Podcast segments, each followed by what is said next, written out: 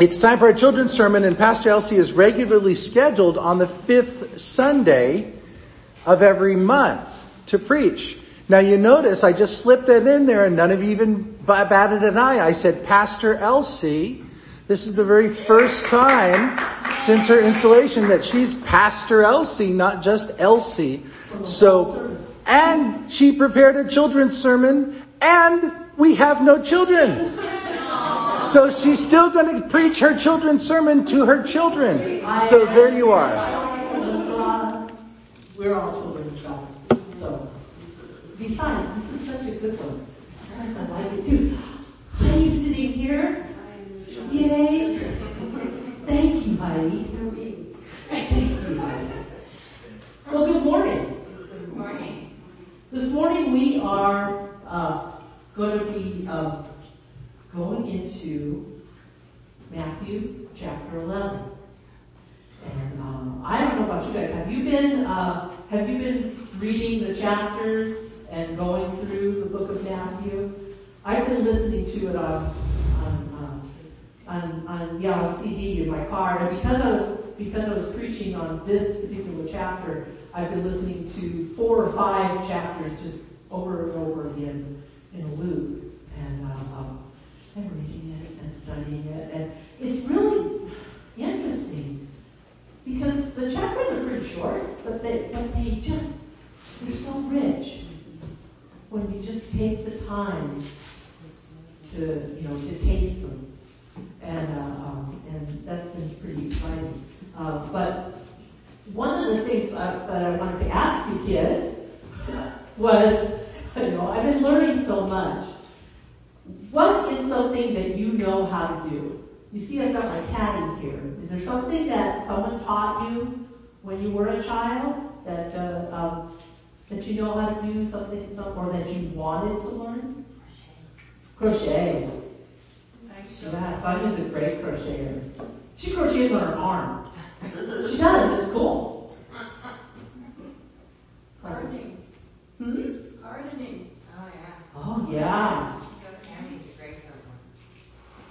When we were in the Philippines, uh, we were able to hire a woman to come in once a week and she would sew clothing for us. And all she had to do was take our measurements once. So my wife, myself, and our girl, our daughter, and then we would just show her a picture in a magazine and say, I want this. And she'd tell us how many yards of material, how many, how much thread, how many buttons, how many zippers. We would get them. The next week she would come and she'd make that article, that article of clothing for us. And I used to watch her. She would take old newspaper or grocery sacks and she would look at the picture and she would cut out a pattern from just looking at the picture and then cut it out on paper and then sew it. So I already knew how to use a sewing machine, but I learned from that woman how to actually pattern just from looking at a picture and to be able to make an article of clothing.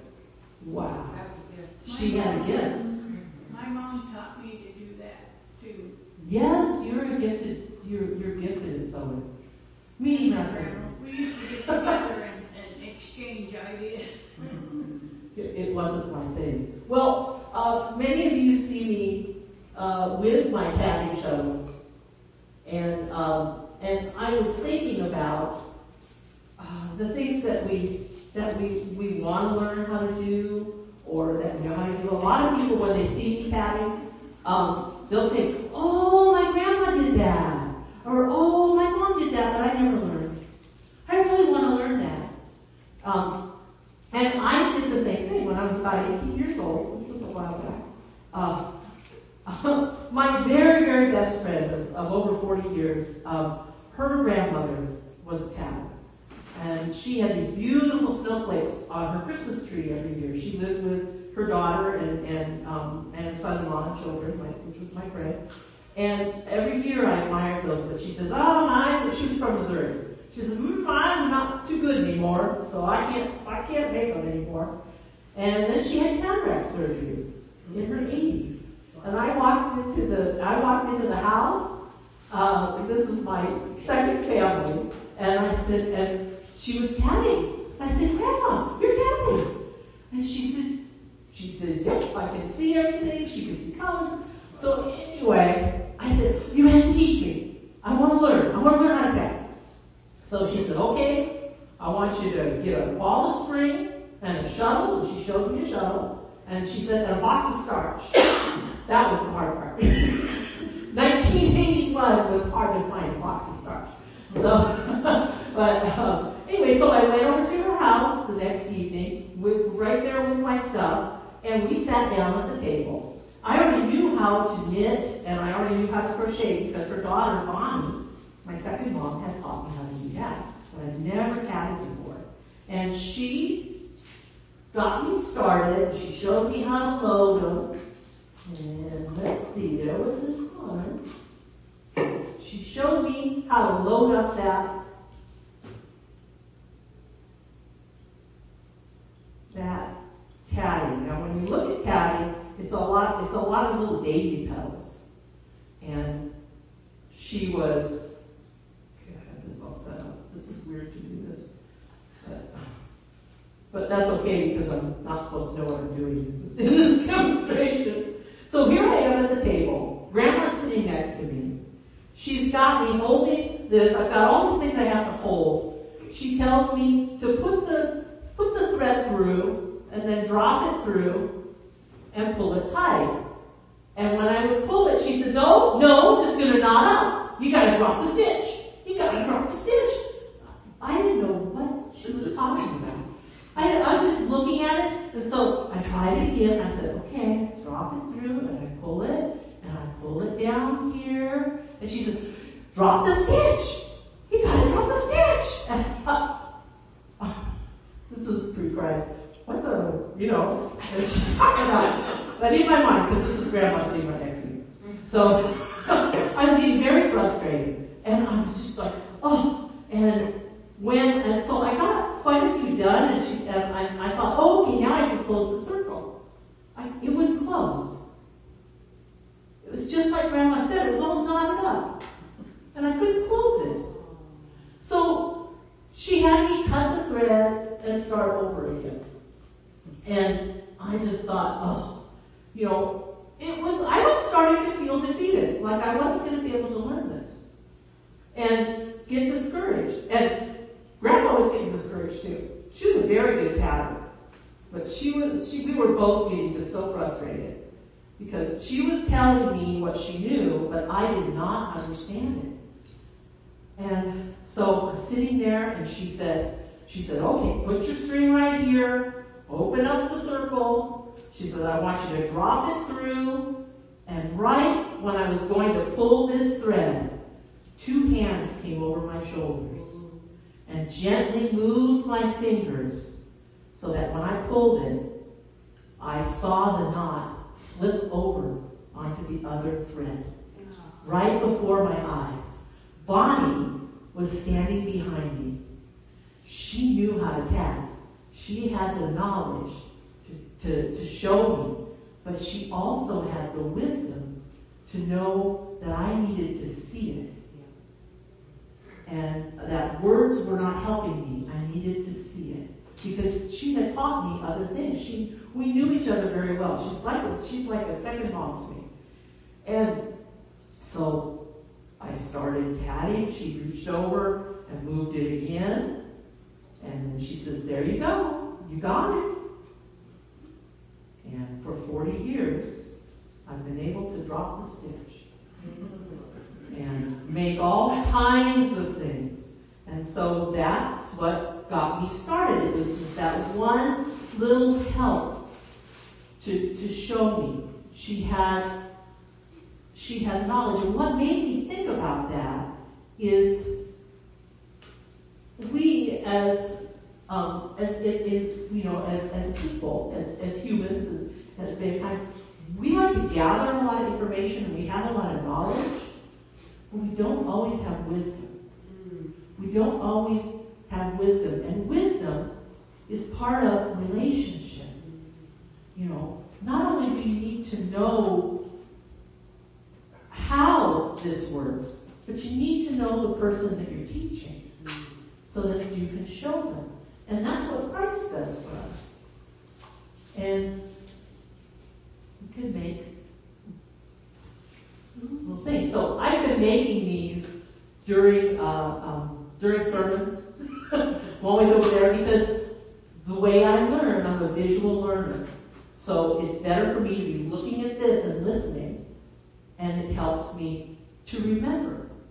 And so God has taught me about these things. And what I wanted to encourage everyone is to trust in the Lord. Remember Him. This is a forget me not. And when you get frustrated, when you want to learn something, when you are supposed to, if you see our slide, get wisdom, get insight. Do not forget. Do not turn away from the words of my mouth. This is Jesus telling us. If you want to get wisdom, don't forget me. I have wisdom, and I know you better than anyone else, and I can help you. So don't get frustrated. And because you sat in front, Oh. you. Oh. See? You are so welcome. That's awesome. That is awesome. Praise you. So I'll go get behind the pulpit now.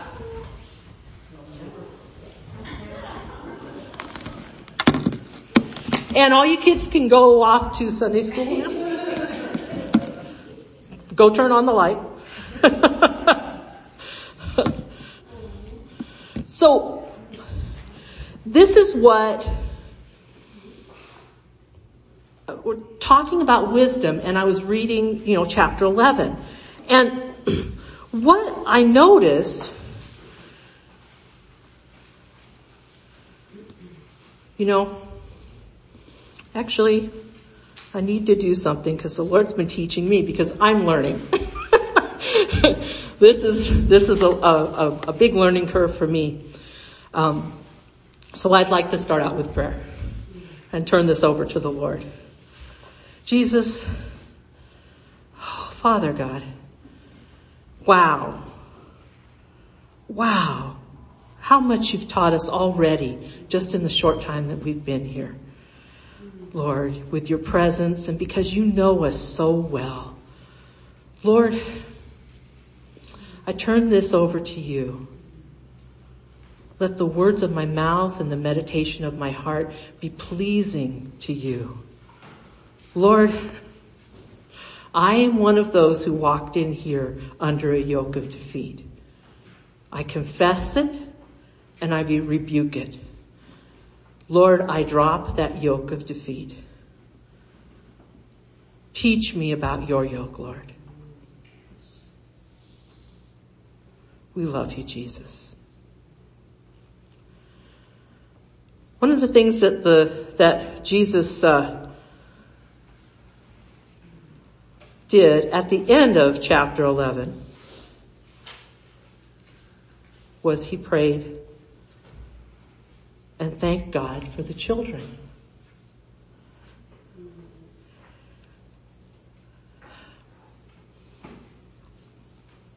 Heidi came forward with an eagerness to learn, an eagerness to be filled up with God's word.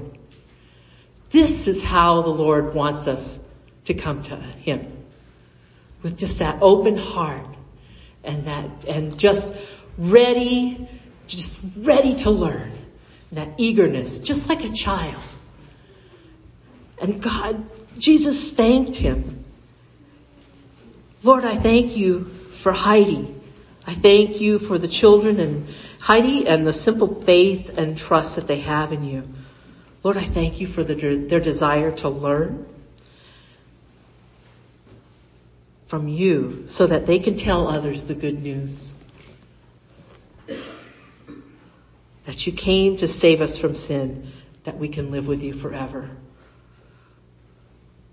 Lord, we, we praise you and, and, and thank you so much. So now, if you would open up your Bibles, if you brought them, and if that's the way you learn, to chapter 11, Matthew. The book of Matthew. That's the first book in the New Testament.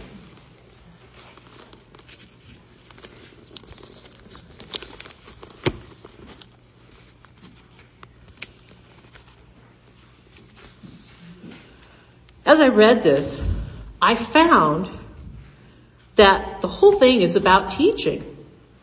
And it actually, in reviewing the, uh, the chapters around it, Jesus had just sent off the twelve. He had given them their instructions and he had, had told them what to do and given them the authority to do so, to go out and heal the sick and raise the dead and, forgive sins. He, he did in his name. And so he was equipping them and training them and teaching them and sending them out to do the work. And um, that's what he does for us too. And he is also, even John, John the Baptist. When Jesus had finished instructing his twelve disciples, he went on from there to teach and preach in their cities. Now, he wasn't alone. He had a big crowd of followers and disciples.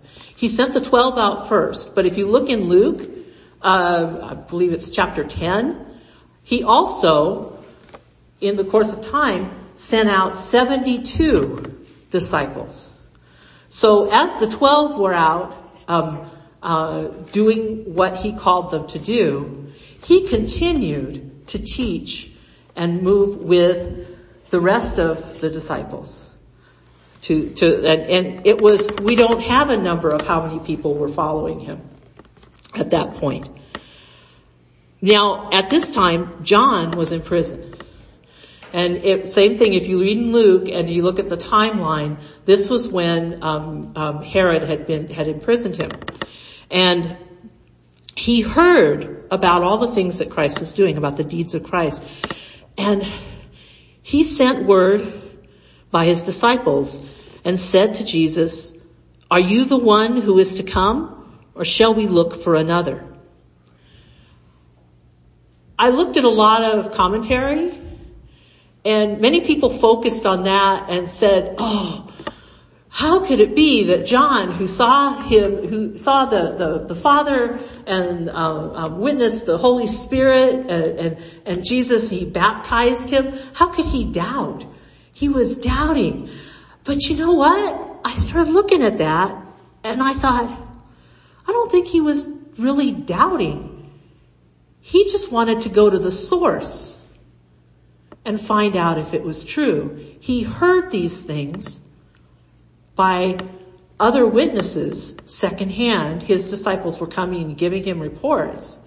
And so he wanted to go to the word which is Jesus, and ask Him and confirm. Just like we would do, or what we should do, is go to His Word to confirm what we are told.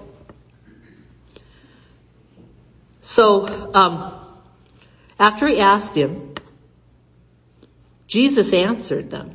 And he said, go and tell John what you hear and see. The blind receive their sight and the lame walk. Lepers are cleansed and the deaf hear and the dead are raised up and the poor have good news preached to them.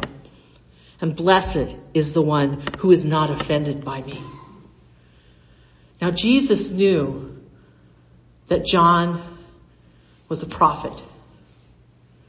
He knew that he had been sent there. He was Elijah. He was the personification of Elijah for that time. And if you um, look back, and it's really kind of cool because he's uh, Jesus passed a message on to him uh, and, and encouraged him in the word that he shared with him because he confirmed what was happening through God's word, through Isaiah.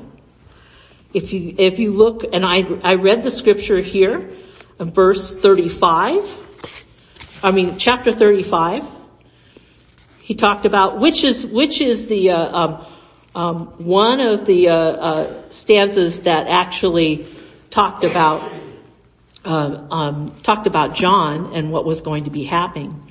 And, um, he will come and save you. Then the eyes of the blind shall be open, the ears of the deaf, deaf unstopped, and then shall the lame man leap like a deer and the tongue of the mute sing for joy. For the waters break forth in the wilderness and the streams in the desert. Burning sand shall become a pool and the thirsty ground springs of water. He was going to strengthen the weak and firm their feeble nose. He said, say to those who have an anxious heart, be strong. Fear not. Behold, your God will come with a vengeance. He knew that John knew the word. And so as, uh, in addition to telling him what was happening and confirming the report of all the healing and all the miracles that he was doing and that he, he indeed is the Messiah, he also encouraged him to be strong and that his time was decreasing and the kingdom of heaven was at hand. John represents the last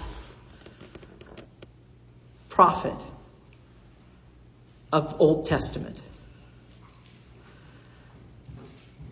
That is the trans- transition time. This is when we're talking about it. When John questions him, it is the time when John now knows, okay, I'm going to decrease and the Lord is going forward.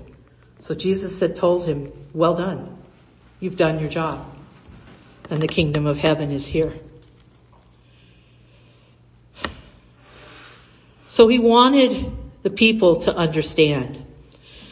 As John's disciples went away, Jesus began to speak to the crowds concerning John.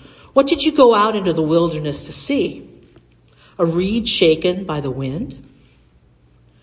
What then did you go out to see? A man dressed in soft clothing? Behold, those who wear soft clothing or rich clothing are in king's houses. They're in palaces. What then did you go out to see? A prophet? Yes. I tell you and more than a prophet. This is he of whom was written, behold, I send my messages before your face, who will prepare your way before you. This is from, from Malachi 3.1, the last prophet before the great silence of God, before the Messiah came. Jesus said, truly I say to you, among those born of women, there has arisen no greater than John the Baptist. Yet the one who is least in the kingdom of heaven is greater than he. He's speaking of the transition. That's always confused me. How could he be, he was great. He was, he, he even recognized his savior in his mother's womb. The baby John leapt in his mother's womb when he was in the presence of Jesus, who was in Mary's womb. But in reading some of the commentaries, reading some sermons, um, what this is, is also confirming the transition. The Old Testament to the New Testament time. Jesus was here on earth.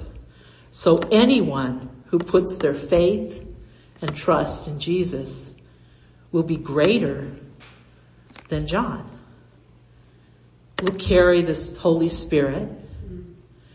And it's the, it's the change. John was the end of the old covenant, ushering in the Messiah with the new covenant. He's teaching. He's showing them through his word what is happening and all about the kingdom of heaven. Pastor Bob has talked in the past uh, and talked throughout this series. We're on chapter 11 now about how much Matthew uses the kingdom of heaven.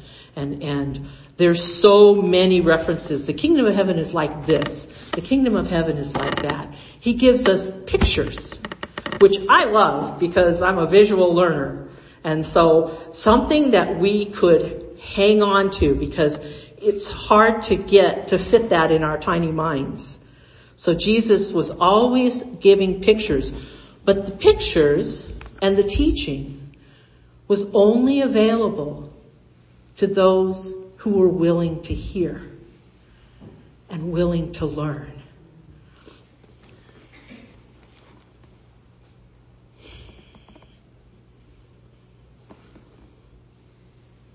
He talked about for all the prophets and the law prophesied until John, and if you are willing to accept it, he is Elijah who is to come. He who has ears to hear, let him hear. You've got to accept this. This is what is happening.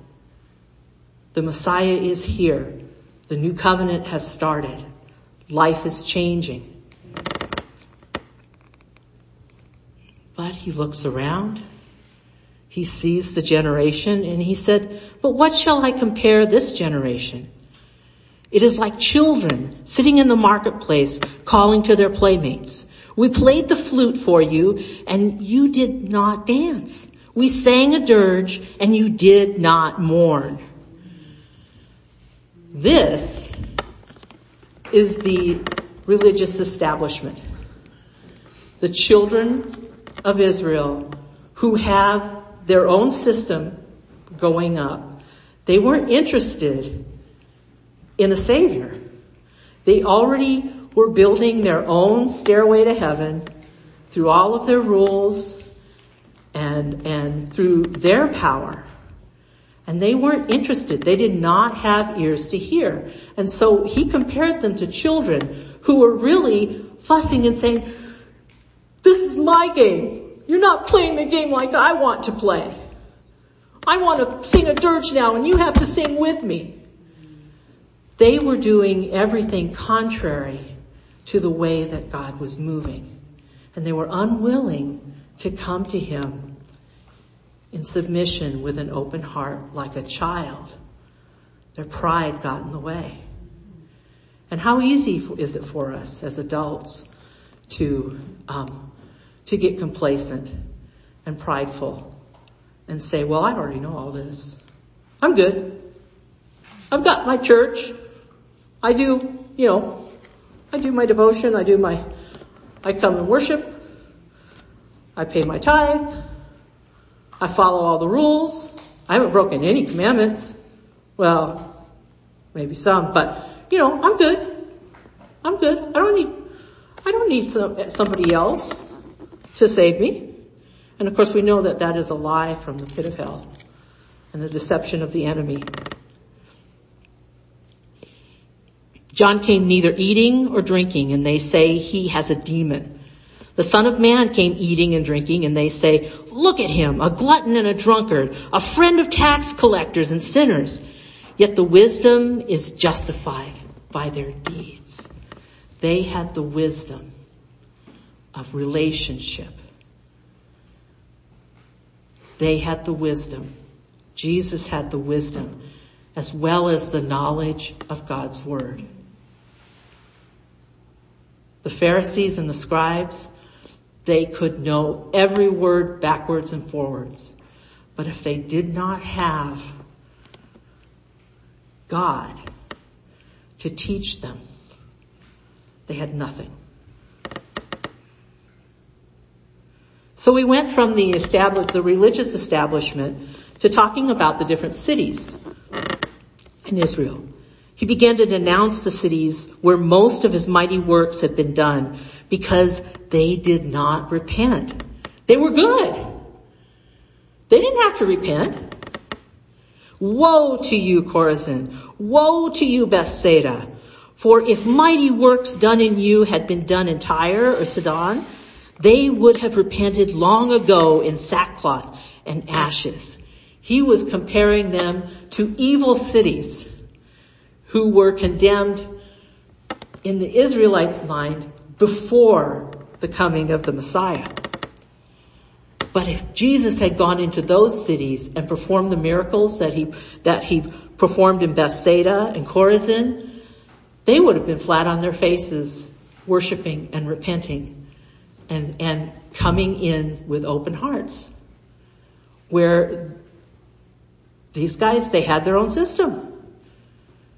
And they didn't choose they didn't choose to see and to hear what was real. He said, I tell you, it will be more bearable on the day of judgment for Tyre and Sidon than you. And you, Capernaum, will you be exalted to heaven? You will be brought down to Hades. For if the mighty works done in you had been done in Sodom, it would have remained until this day. But I tell you that it will be more tolerable on the day of judgment for the land of Sodom than for you. And we know the story of Sodom and Gomorrah and how they were, sto- they were destroyed.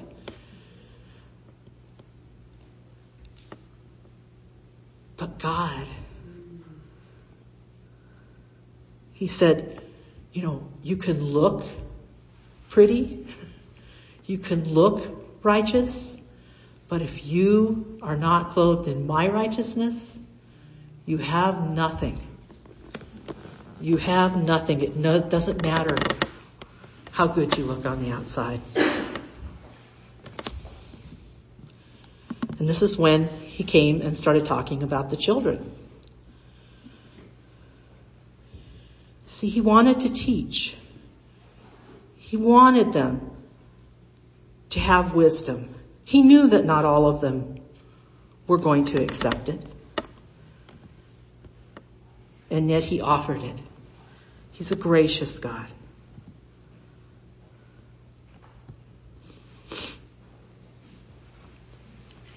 So he brags on the kids for everyone to hear. He prays out loud. He did, he could talk to the father without praying out loud. He did it for the benefit of the adults who were there. The ones who he had just given the woes to, saying, you're in trouble. You're in a bad way. So to point out what the Father wanted, Jesus declared, I thank you, Father, Lord of heaven and earth, that you have hidden these things from the wise and understanding and revealed them to little children. Yes, Father, for such was your gracious will. All things have been handed over to me by my Father, and no one knows the Son except the Father, and no one knows the Father except the Son, and anyone to whom the Son chooses to reveal him. Again, ears to hear. The Lord wants us to be in relationship to Him, not jump through hoops, not wear the right clothes, any of the, the systems that we want to set up in order to make our way to heaven. That's all useless. God is gracious. And he will extend, extend his grace to all who believe. He tells us to take his yoke. And this is the, this is the scripture that is at the very last part of chapter 11. After all of this pointing out and teaching, where they were in trouble, where they were at risk, Jesus came with an offer. Now I looked back and I preached on take my yoke um, back last summer, a year ago, and that was when the Lord really called on me, and it was about you know, dropping the yoke of defeat so that you could get under his yoke. Uh, but this time he offered something different to me because it was, it was all about that teacher student relationship. Another story that, um, he had me re- remember, um, in addition to the tatting and, and my friend's wisdom um, Bonnie's wisdom about how I learned and what I needed was um, several years ago. I had a young family member who was being sent up to Alaska on his own, who had a very troubled life. And I was just a brand new Christian and I knew that I needed to be a part of it. He was going to be staying with family members on the other side of his family and it was not a good situation from what I could see and the Lord was, was showing me and I was just, I was terrified. I did not. I said, why can't you send his sister, Lord?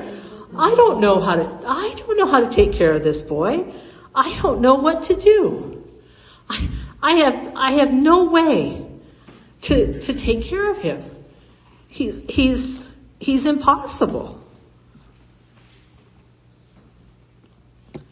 Well, the Lord told me at that time, he didn't tell me to take his yoke, but the picture that I have, that's exactly what he did for me. The Lord told me, it's not your job to help him. I will do that. But you need to stay out of the way. And the best place for you is right next to me. You just get in right, right beside me and then I can reach around and I can touch him.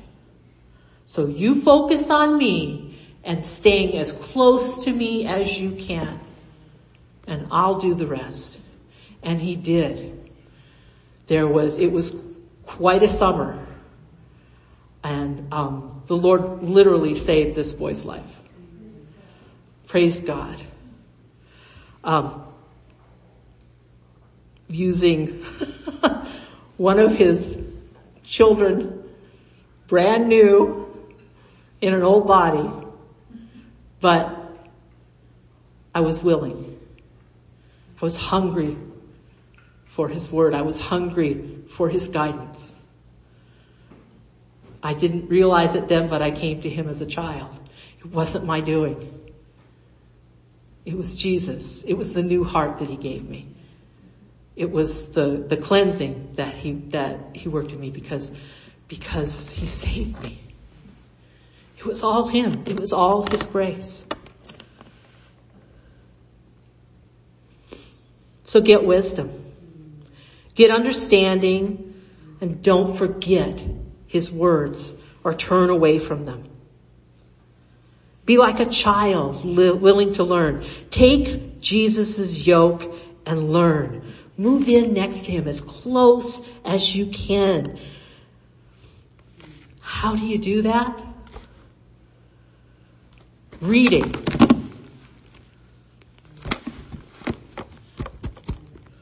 This is good food. This will strengthen you. This will guide you. Read his word. Meditate. Spend time just listening for him. Take away your distractions. I'm preaching to myself right now. Take away your distractions and focus on the Lord. Pray and worship and I'm preaching to the choir here. Come together. Come to church and gather as a body.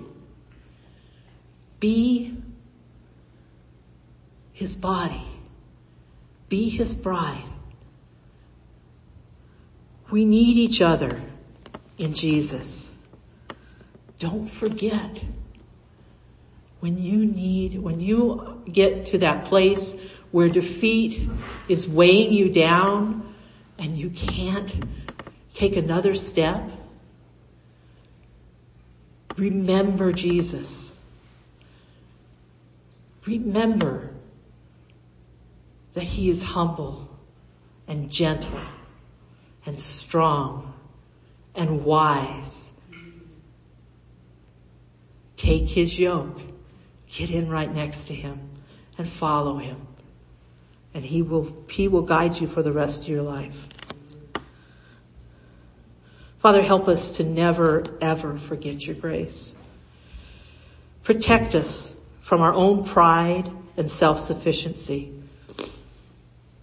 Lord, give us tender and willing hearts that we may always desire to walk with you and learn from you. Keep us anchored in your word.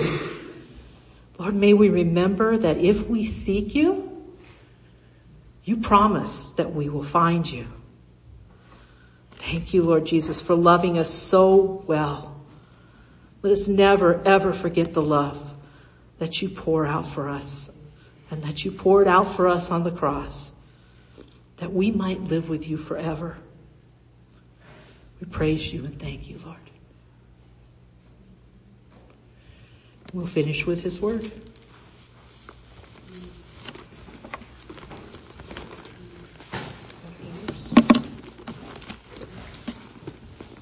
A reading from the Gospel of Matthew, chapter 11.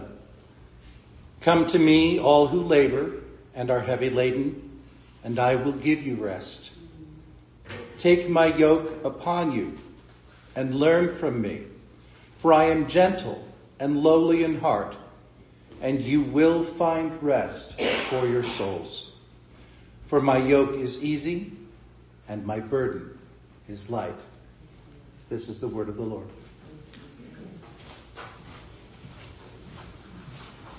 And now comes the time where we get to come to this table. The Lord himself ordained this holy sacrament. He commanded his disciples to partake of the bread and wine, emblems of his broken body and shed blood. This is his table. The feast is for his disciples. Let us, let all those who have with true repentance forsaken their sins and have believed in Christ unto salvation, draw near and take these emblems, this bread and this juice, and by faith partake of the life of Jesus Christ. For your soul's comfort and joy, let us remember that it is the memorial of the death and passion of our Lord. And it is also a token of his coming again.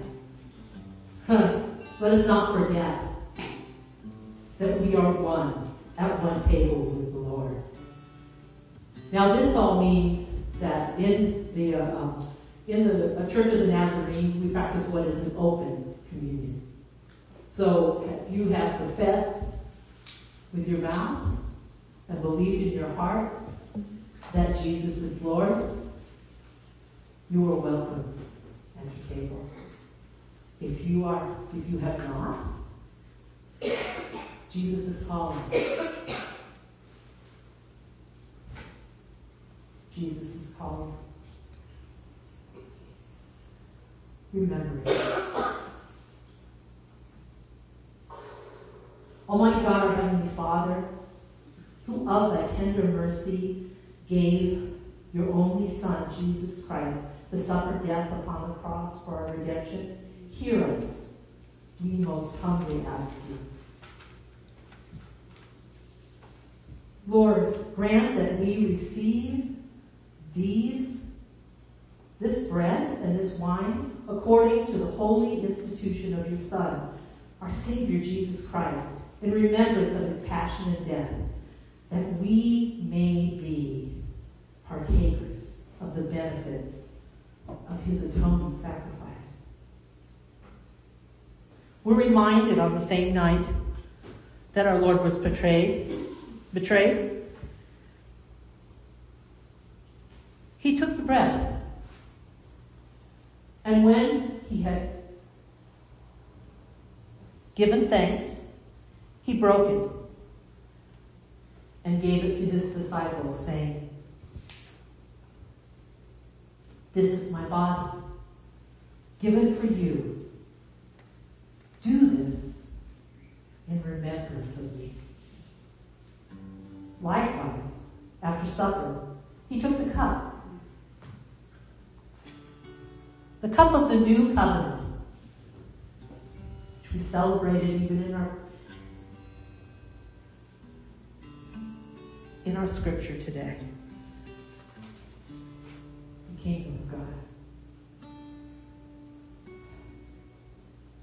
And he gave it to the disciples, saying, This cup is the new covenant in my blood, which is poured out for you. Do this whenever you drink it in remembrance of me. May we come before you, Lord, in true humility and faith as we take of this holy sacrament. Lord, we praise you. Father, search our hearts. You know us more and better than anyone else.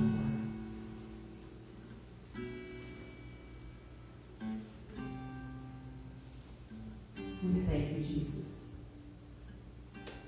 that you desire us at your table. When you are ready, come to this table.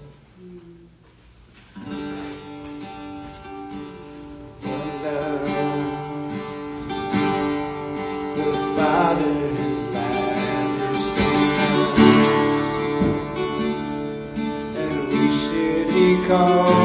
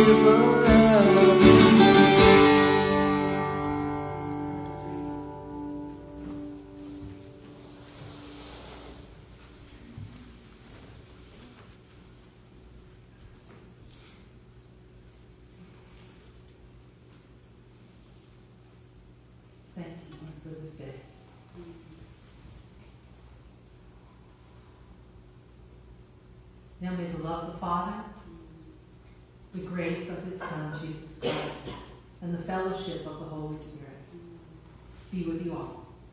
Go in His peace.